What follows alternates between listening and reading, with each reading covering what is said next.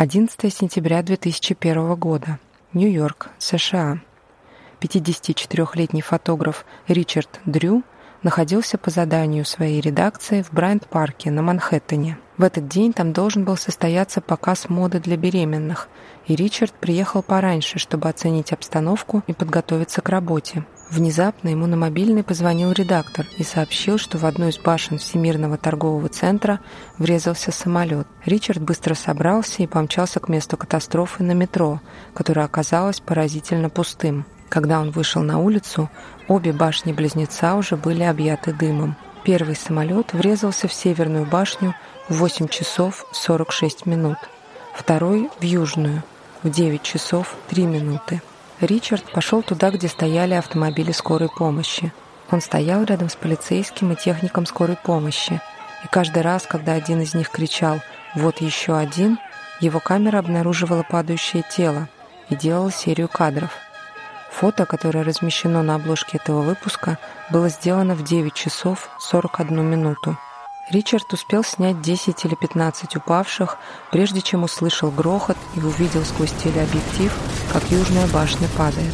Он схватил маску из машины скорой помощи и успел сфотографировать взорвавшуюся вершину северной башни и дождь из обломков. В тот момент он решил, что все его профессиональные обязательства выполнены. Это подкаст «История одной фотографии». Меня зовут Марина Шиняева. Здесь я рассказываю вам удивительные, страшные, трогательные, максимально разные истории, которые объединяют только то, что они скрываются за отпечатком на светочувствительной пленке. Если вам нравится то, что я делаю, поддержите меня на платформе Boosty, подпишитесь на телеграм-канал с дополнительными материалами и оставьте лайк или комментарий там, где вы сейчас слушаете этот подкаст. It's 8:52 here in New York. I'm Bryant Gumbel. We understand that there has been a plane crash on the uh, southern tip of Manhattan. You're looking at the uh, World Trade Center. We understand that a plane has crashed into the World Trade Center. We don't know anything more than that. We don't know if it was a commercial aircraft.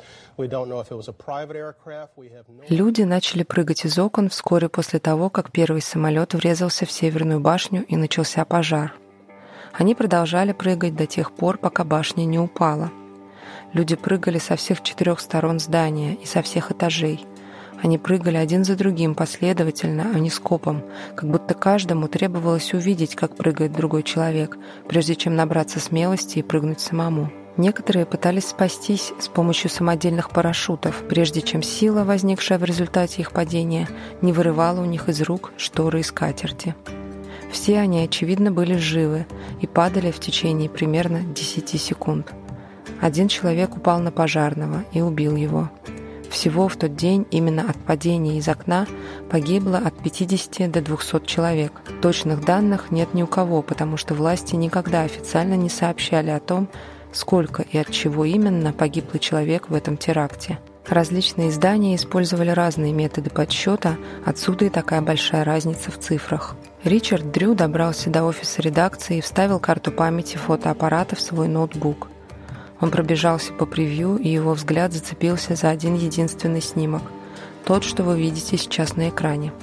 Среди сотен кадров с падающими людьми именно он сразу бросился в глаза из-за своей вертикальности и симметрии, ну и, конечно, из-за позы, в которой находился человек. Этот мужчина попал на 12 снимков, и только на одном из них он принимал эту странную, кажущуюся такой спокойной позу – на всех остальных кадрах он падал ровно так же, как другие, отчаянно и неизящно. Ричард отправил изображение на сервер агентства Associated Press, с которым сотрудничал, и на следующее утро оно появилось на страницах The New York Times и еще сотнях газет по всей стране и миру.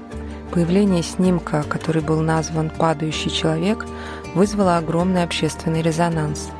Люди звонили в редакции газет и жаловались со словами это не то, что должны видеть мои дети. До сих пор на различных форумах в интернете можно встретить дискуссии на тему, является ли использование фотографий людей, выпрыгнувших из башен-близнецов, актом неуважения и спекуляции. Общественное недовольство привело к тому, что на несколько следующих лет фото и видео свидетельства того, что люди выпрыгивали из зданий Всемирного торгового центра, исчезли из медиапространства США. Это было табу. Люди по всему миру видели эти кадры, но американцы единогласно отвернулись и сделали вид, что этого не было.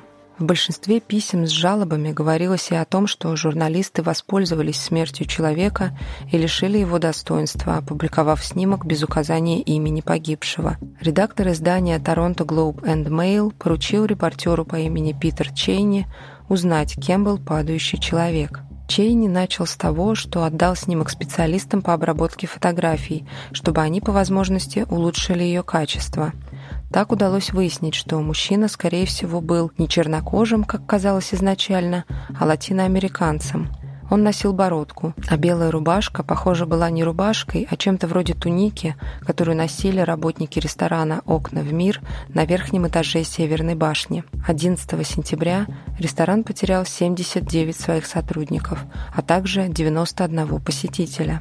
Через восемь дней после теракта Питер Чейни шел по Таймс-сквер. Повсюду висели плакаты с фотографиями пропавших без вести после теракта людей. На одном из них Питер увидел человека, который работал кондитером в окнах в мир. Он был одет в белую тунику, у него была бородка, и он был латиноамериканцем.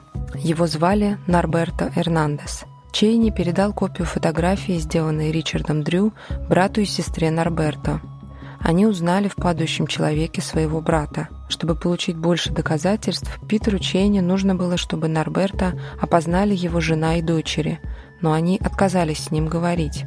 Останки Норберта, туловище и рука, были найдены и идентифицированы с помощью теста ДНК. Питер пошел на похороны и взял с собой распечатку фотографии. Там он показал ее Жаклин Эрнандес, старшей из трех дочерей Норберта. Она мельком взглянула на фотографию и приказала журналисту уйти. Питер хорошо запомнил, что она сказала в гневе «Этот кусок дерьма не мой отец». Если вам, так же как и мне, сложно понять такую реакцию, то давайте немного погрузимся в контекст. США – страна с большой долей религиозного населения. В последние 20 лет эта доля значительно сократилась, но в конце 90-х и начале 2000-х почти 80% жителей страны идентифицировали себя как христиане, при этом не на словах, как, например, в России, а на деле – больше половины из них, 41%, посещали церковь каждую неделю. Поэтому очень многие люди воспринимали происходившее 11 сентября через призму религиозного мышления. Для них между жертвами теракта, сгоревшими в пожаре или погребенными под обломками башен-близнецов, и людьми, которые шагнули из окна, есть большая разница. Прыгнувшие – это люди, которые совершили один из смертных грехов. Даже несмотря на то, что современная католическая церковь становится все более лояльной, не запрещает хоронить самоубийц на католических кладбищах и служить по ним за упокойную мессу, очень много людей по-прежнему воспринимает это как грех, за который человек будет вечно гореть в аду. Люди отказывались признавать, что их родственники могли оказаться в числе тех, кто совершил такой грех. Иногда именно этот факт, а не сама трагедия, рушил семьи. Так случилось и с семьей Норберта Эрнандеса. Его жена и дочери прекратили общение с братом и сестрой мужа и другими родственниками, которые согласились с тем, что есть теоретическая вероятность, что Норберта мог быть тем самым падающим человеком. Но это и правда был не он. Питер Чейни использовал для опознания личности мужчины только одно фото – если бы он увидел остальные одиннадцать, он бы знал, что перед самым столкновением с землей белую рубашку на нем разорвало, и было видно, что под ней на мужчине надето что-то оранжевое. Норберто Эрнандес никогда не носил ничего оранжевого цвета. Шон Сингх, Уайлдер Гомес, Чарли Мауро, Хуниор Хименес – все это имена темнокожих мужчин, которые погибли 11 сентября и которые могли бы быть падающим человеком с фотографии. Но это тоже были не они. Последнего мужчину, который больше всего подходил под описание, звали Джонатан Брайли. Он работал в окнах в мир. Ему было 43. Он был светлокожим афроамериканцем, носил бородку и оранжевую футболку. У него была астма, и все его родственники признали – что ради того, чтобы последний раз сделать глоток свежего воздуха, Джонатан пошел бы на все. В какой-то момент журналисты прекратили попытки узнать, кем был падающий человек. Фото, сделанное Ричардом Дрю, стало символом трагедии 11 сентября. как памятник неизвестному солдату. Время прошло, и табу на снимки с падающими людьми ослабло. Родственники жертв признали, что эти фотографии были важными документами, которые необходимо было обнародовать. Однако не стоило делать это сразу. Нужно было подождать, чтобы рана, которую получило все американское общество 11 сентября 2001 года, затянулась. Я предлагаю вам подумать и порассуждать, можно ли использовать фото жертв трагедии в медиа. Если да, то с какой целью? Буду рада, если вы поделитесь со мной своими мыслями, написав комментарий на YouTube или в телеграм-канале подкаста. Это был подкаст «История одной фотографии». Нашла и рассказала вам эту историю я, Марина Шиняева. Дизайн разработала Мария Гайдай-Турлова, а главную музыкальную тему написал Сергей Христолюбов – если вы слушаете подкаст, но не подписаны на него, пожалуйста, подпишитесь и включите уведомления о новых эпизодах. Ну и заглядывайте в телеграм-канал подкаста, где я выкладываю дополнительные материалы и короткие истории. Ссылка в описании. До встречи!